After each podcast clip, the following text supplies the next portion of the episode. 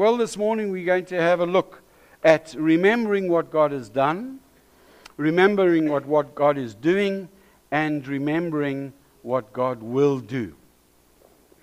Those three things. Let me just get some water here because I'm struggling. Are you all cool enough? Good. So let's talk about what God has done. We have heard with our ears, verse 1 says, Our God, our fathers have told you what you did in their days, in the days of long ago. Too often we remember what we shouldn't, that unforgiveness and heartaches and hurts and things. And too often we don't remember what we should. And I'm going to just share one or two things this morning that perhaps we should remember more often. But it reminds me of the story of this couple. They're both in their 80s and they, they seem to think that they're starting to become forgetful. So they take themselves off to the doctor and they sit down and they go through an examination. And the doctor says, You know what, George and Mabel, for your age, uh, you're doing very well physically. And maybe memory starts going and don't become concerned about it. It happens you know, as the years, years start piling up. An easy way to deal with it is just to write, write something down so you don't forget. So they go home feeling quite elated that physically they're fine and memory is not such a problem. Anyway, they're sitting there watching TV that evening, and George gets up, and Mabel says, Where are you going, George? George says, I'm just going to the kitchen. So Mabel says, Ach, George, I'm really craving for some ice cream. Please, would you bring me some ice cream? And George says, Sure, I'll bring you ice cream. And Mabel says, But remember what the doctor said. Maybe you should write it down. George says, It's ice cream. I'm not going to forget ice cream. Mabel says, Yes, but it's not just ice cream. I also want some cherries on the ice cream. Please, George, just write it down. And George says, Mabel, I can remember ice cream and cherries. She says, George, it's not just ice cream and cherries. I also want some cream on the side. Mabel, ice cream, cherries, and cream. I don't have to write it down. Off he goes. Half an hour later, so he comes back and he's got the most delicious bacon and eggs cooked. and he puts it in front of Mabel, and she looks at this bacon and eggs, and she looks at George. She looks at this bacon and eggs, and she looks at him. She says, There, you messed it up. I told you to write it down. There's no toast. That's what we like. We remember the stuff we should, and we forget the stuff sometimes that we shouldn't. I want to just talk a little bit about creation with apologies to my discipleship class because this is a, a little bit of a repeat because I get so excited thinking about creation. Too quickly, we lose sight of creation and we start thinking about evolution. We start believing what we are taught in schools. We start thinking that there are a couple of scientists who were actually alive so many billion years ago and know exactly what happened. You know, these people are so clever that they know exactly how it all happened, as opposed to just understanding what the Bible says. Think about the size of the earth, its perfect size. The Earth's size and corresponding gravity holds a thin layer of mostly nitrogen and oxygen gases, only extending about 80 kilometers above the Earth's surface. If Earth was any smaller, that would be impossible.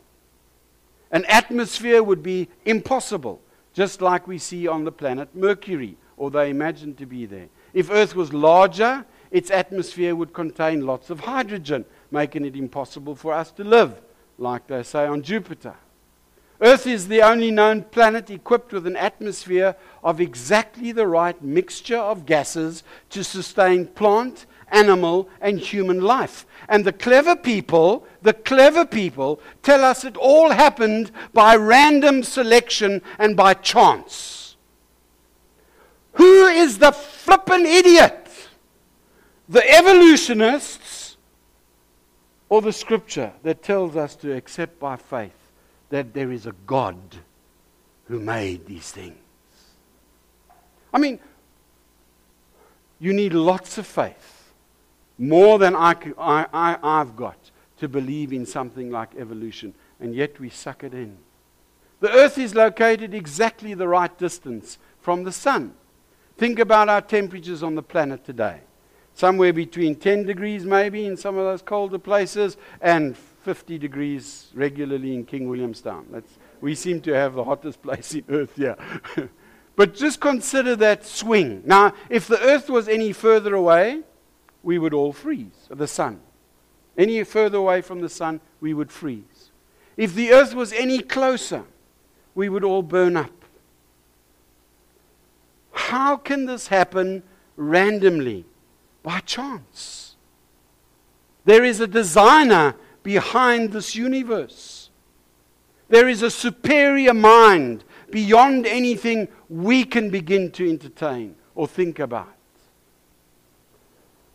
So, even a fractional variance in the Earth's position to the Sun would make life on Earth impossible. To, it would make it impossible to live. So, the Earth remains this perfect distance from the Sun while it's rotating around the Sun at a speed of nearly 110,000 kilometers an hour.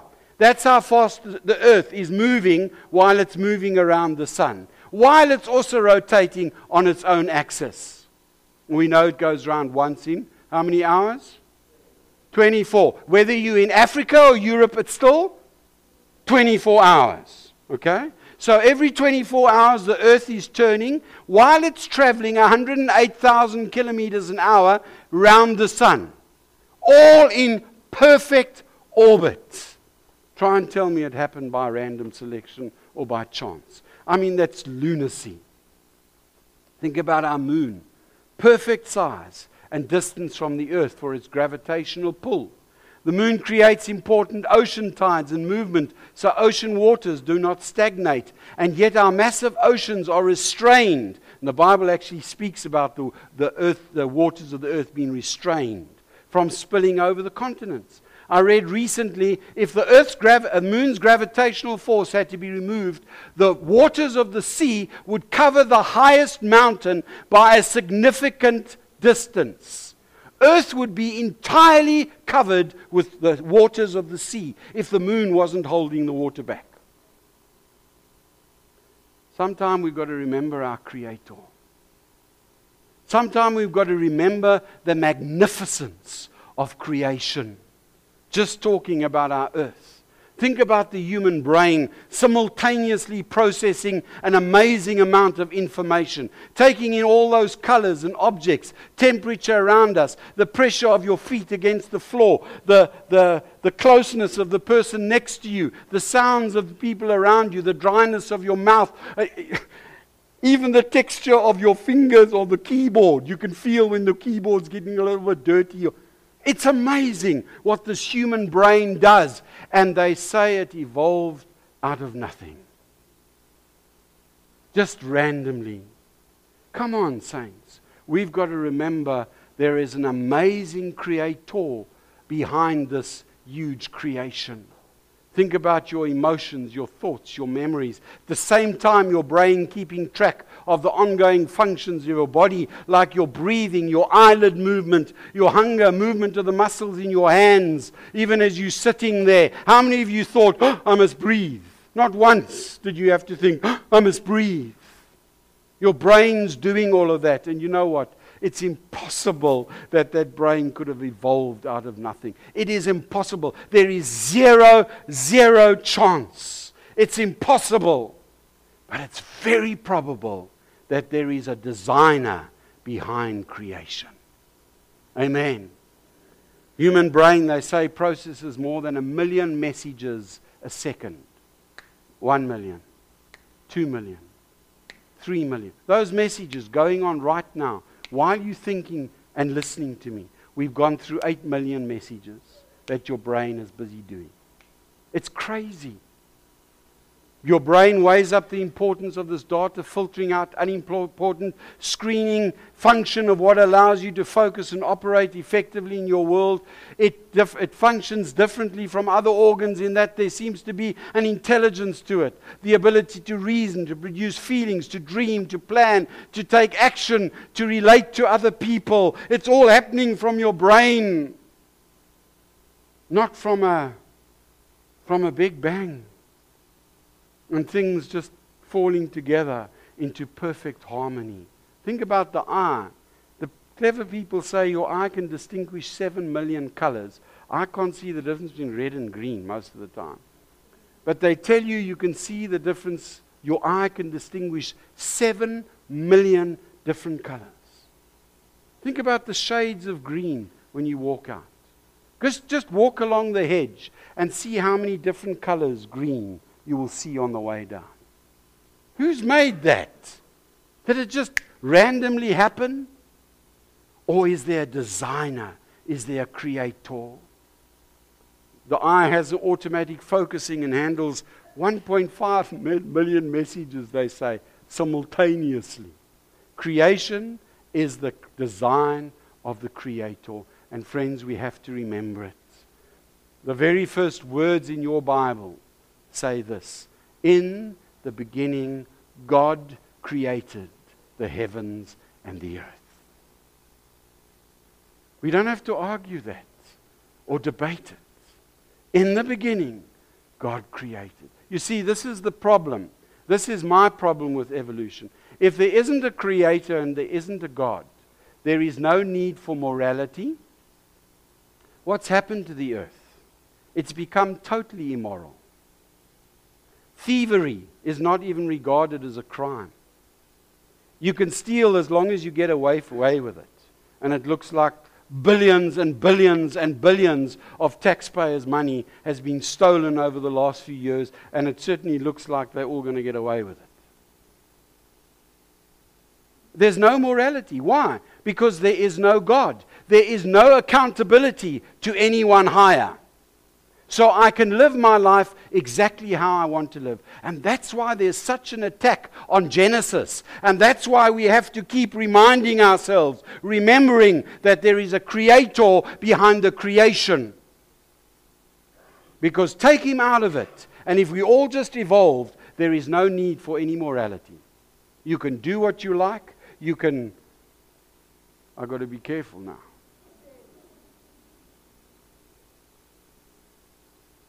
We must chat at a braai, and I'll be able to say what I wanted to say. so take the Creator. There's gone your accountability. There's gone your morals. There's no sense of judgment. There's no sense of ultimately I've got to face somebody and give an answer for what I've done on this earth. Why? Because I'm just, I'm nothing. There is no designer, there is no creator and we're in a dangerous place today, and our kids are in a dangerous place. Our kids are being brainwashed with evolution. Our kids are being brainwashed that there is no God, because that's what happens when you start introducing evolution to the extent that they're doing it. Colossians chapter 1 says, For by him, it's talking about Jesus, all things were created, things in heaven and on earth visible, invisible, whether thrones or powers or rulers or authorities, all things were created by him and for him. He is before all things, and in him, not in evolution, not in any sort of, in him, all things hold together. If he changes, if he for a second, if it's not in him for a second, that's it, this earth is flooded. That's it, the earth is destroyed. That it, that's it, we all fly off. I mean, if the earth stopped spinning now, we'd all just fly off into space. I mean, you don't know if you're upside or downside now. I mean, here's Africa, this side of the globe, tilted. You know? You don't feel like you're sitting upside. Maybe we are sitting upside down. I mean, how does that work? That the people here are the right side up and the people here are the right side up there's a creator. Let's not forget, secondly, when we remember what God has done, salvation. And there's so much we can talk about, so I'm just going to focus on creation and salvation here. 1 Peter 1 says, For you know it was not with perishable things, such as silver or gold, that you were redeemed from the empty way of life handed down to you from your forefathers. But you were redeemed with the precious blood of, of Christ, a lamb without blemish or defect. He was chosen when? And we spoke about this a little on Monday night at our class. God knew what I was going to be like. And yet, before he started creating the world, Jesus was already chosen to die for me. Somebody asked me, why would he have still gone ahead and done it? And my answer is, that's how much he loves you. He saw you with all your faults, with all your hatred, with all your unforgiveness, with all your bitterness, with all, all your, whoever you are. He saw you with all of that. And before he created, created this world, he had already arranged for Jesus to die for our sin. He knew it was going to go wrong, and yet he still went ahead and did it. How much love is that? I don't understand. In God we make our boast all day long. Oh, what are we doing? Okay, sorry. Through him you believe in God who raised him from the dead and glorified him, and so your faith and hope are in God.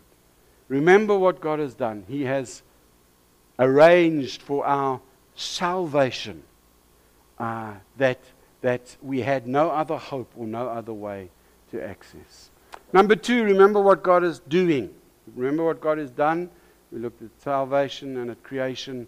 Remember what God is doing. Verse 8 says, In God we make our boast all day long, and we will praise your name forever. Not only saved, but we also kept. 1 Peter says, Praise be to the God and Father of our Lord Jesus Christ. In his great mercy, he has given us new birth into a living hope through the resurrection of Jesus Christ from the dead, and into an inheritance that can never perish, spoil, or fade, kept in heaven for you who through faith are shielded by God's power until the coming of the salvation that's ready to be revealed in the last time. Hallelujah. So, whatever it is that you're going through right now, like we said, the psalmist, uh, the, that son of Korah, the nation of Israel was going through a whole lot of stuff and they couldn't understand what was going on. We can know that our salvation in its completeness is kept that it cannot perish, it cannot spoil, and it cannot fade. I mean, that is just, that is just, wow, Lord. Why do that for me?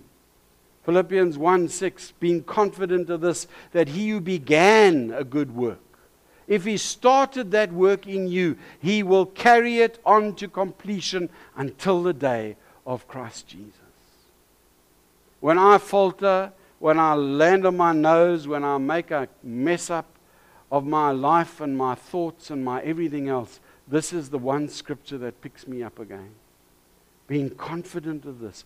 I am confident of this one thing that he who began that work in me will carry it on. I trust him. I look to him. I faith him. I believe him. Lord, I've messed up again. I don't understand maybe what's going on in my life, but this one thing I do know that you started something in my life, you're going to finish it. God doesn't start something and not finish it, unlike us. To him who is able to keep you from falling and to present you before his glorious presence without fault and with great joy. I'm going to be presented to the Father without fault and with great joy. Why? Because of Jesus. So let's remember what God is doing. Let's not become discouraged. I mean, if you go into work tomorrow and you get so cross with your employees that you beat them up and put them in a plastic bag and throw them in the Buffalo River, you know, be confident of this one thing. You're probably going to spend some time in jail. But aside from that, he who began a good work in you will carry it on to completion.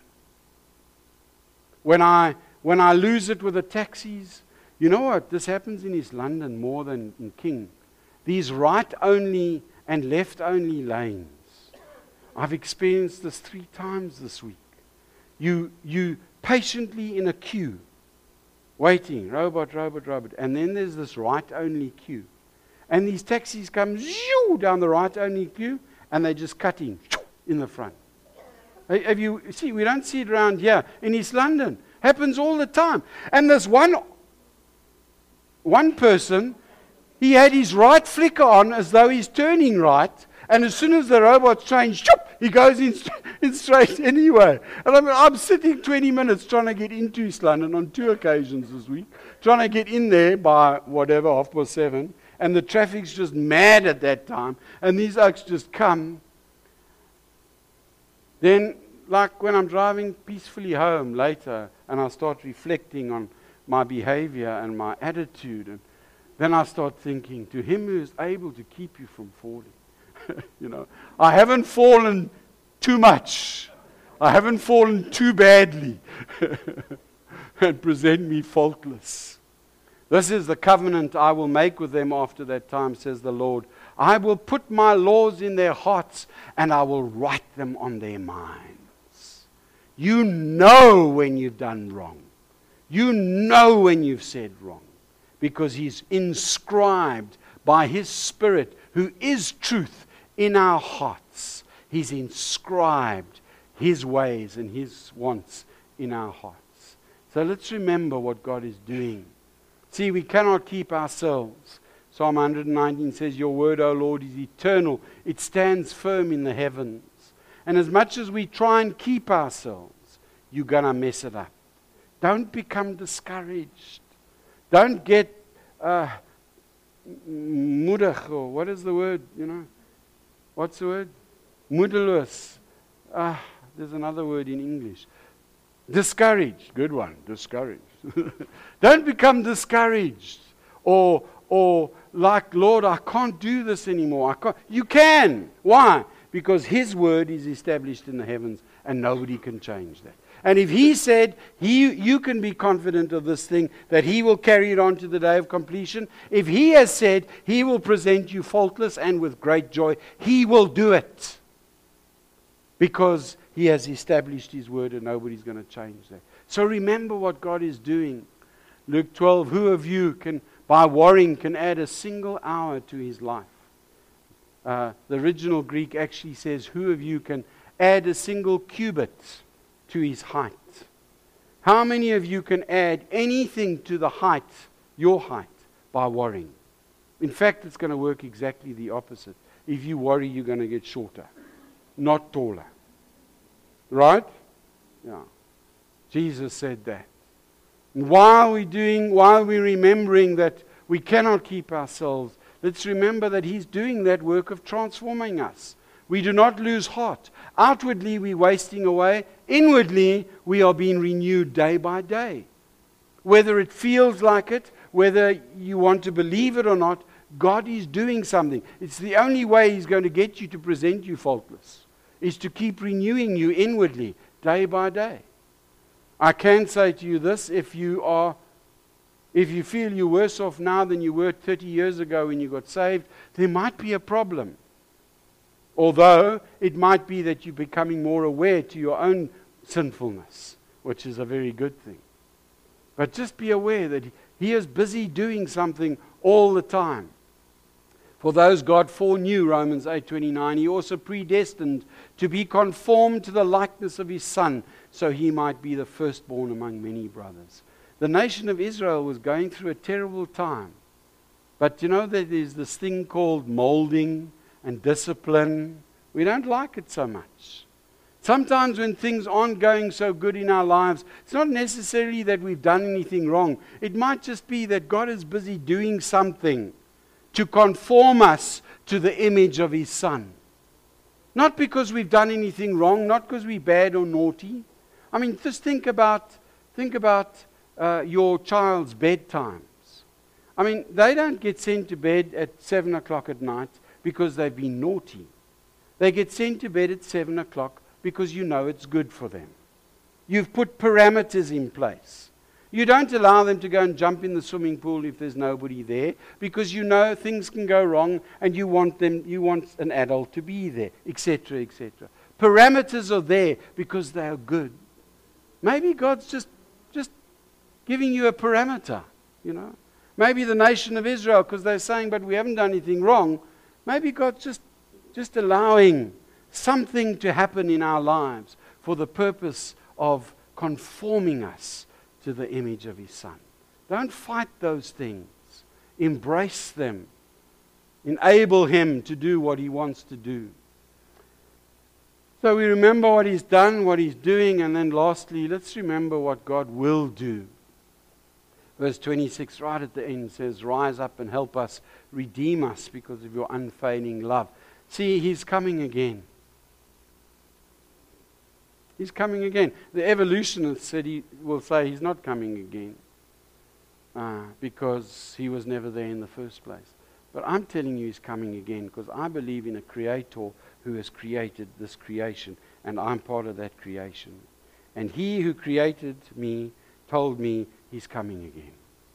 He's coming again. I've got something to look forward to. John 14, 14 2 and 3 says, in my Father's house are many rooms. If it were not so, I would have told you. I'm going there to prepare a place for you. And if I go and prepare a place for you, I will come back and take you to be with me so you also may be where I am. He said it, and He's going to do it. So maybe you're going through a terrible time at the moment. It's not wrong to look forward to the future. It's not wrong to look forward to that home that that you one day going to walk into. My mother's favorite song, I've told you this before, she used to sing, When the trumpet of the Lord shall sound and time shall be no more. And that was her song. And she was singing it on the last night that she was in the home. She, was, she walks up and down the passage, irritating everybody there, singing the song. And she told people she's going home soon. She knows she's going home soon. When the trumpet of the Lord shall sound, she's going home and the next morning she went home. That's the kind of confidence that we can have. It doesn't matter how, how bad our situation is, we know He's coming again. And whether we all go together, because that will happen too at a point, or whether we go one by one until that time, it doesn't matter. He has gone to prepare a place for us, and He's going to come back and fetch us and take us to be there. And I pray that you don't get the shack at the end of the street. For the Lord Himself will come down from heaven with a loud command with the voice of the archangel and the trumpet call of God, and the dead in Christ will rise first. There is no secret silent rapture. I'm telling you that, that now from the scriptures. I don't care what everybody or anybody else says. The Bible says he will come with a loud command, with the voice of the archangel and the trumpet call of God. That's how it's going to happen. That's how it's going to conclude. And then uh, dead in Christ will rise. After that, we who are still alive and are left will be caught up, raptured together with them in the clouds to meet the Lord in the air. And so we will be with the Lord for how long? Wonderful stuff to look forward to. And after that, there's a little thing called the feast. Let us rejoice and be glad and give him glory, for the wedding of the Lamb has come and his bride has made herself ready. Blessed are those who are invited to the wedding supper of the Lamb. Jesus said, Many are called, but few are chosen. Peter wrote that God desires for everyone to be saved. That's his desire. Many are called, but few are chosen. See, some just, just stubbornly refuse to accept Jesus as Lord stubbornly refuse to accept that there is a creator or a God. I've had at least two friends in my life, very dear friends, who, who believe that when you die, you die, there's nothing. It's over, it's finished. You just, that's it. You're just here for this time and then it's over. If you believe in evolution, that's fine. You can believe in evolution because that's, that's the basis of it. But for me, who has a creator, I know one day I need to stand and give an account for my life before Him. And I know that that is true for every person on the planet today. So whether Jay Z goes to jail or not, he will give an account. Or whoever. You know, not saying he's done anything wrong. don't, know, don't know what's happening. Don't get involved with these things. don't forget your vindication while you're on this earth. Second Thessalonians says God is just. He will pay back trouble to those who trouble you. There's somebody in an office giving you a hard time. There's that spouse who's unkind to you. There's that child or that parent or that boss or that employee or just just chill. Chill. I can chill. As I remember what God will do, I can chill. There's going to come a culmination of the ages. And whether this scripture is, is applicable to now or whether it's applicable to, to then, it doesn't matter. I can chill because I know God is just. And if there are people who are troubling me, and I, there's one politician in particular who troubles me desperately, the fact that I haven't shot my television set out a number of times by now, just for the pure satisfaction of watching him die.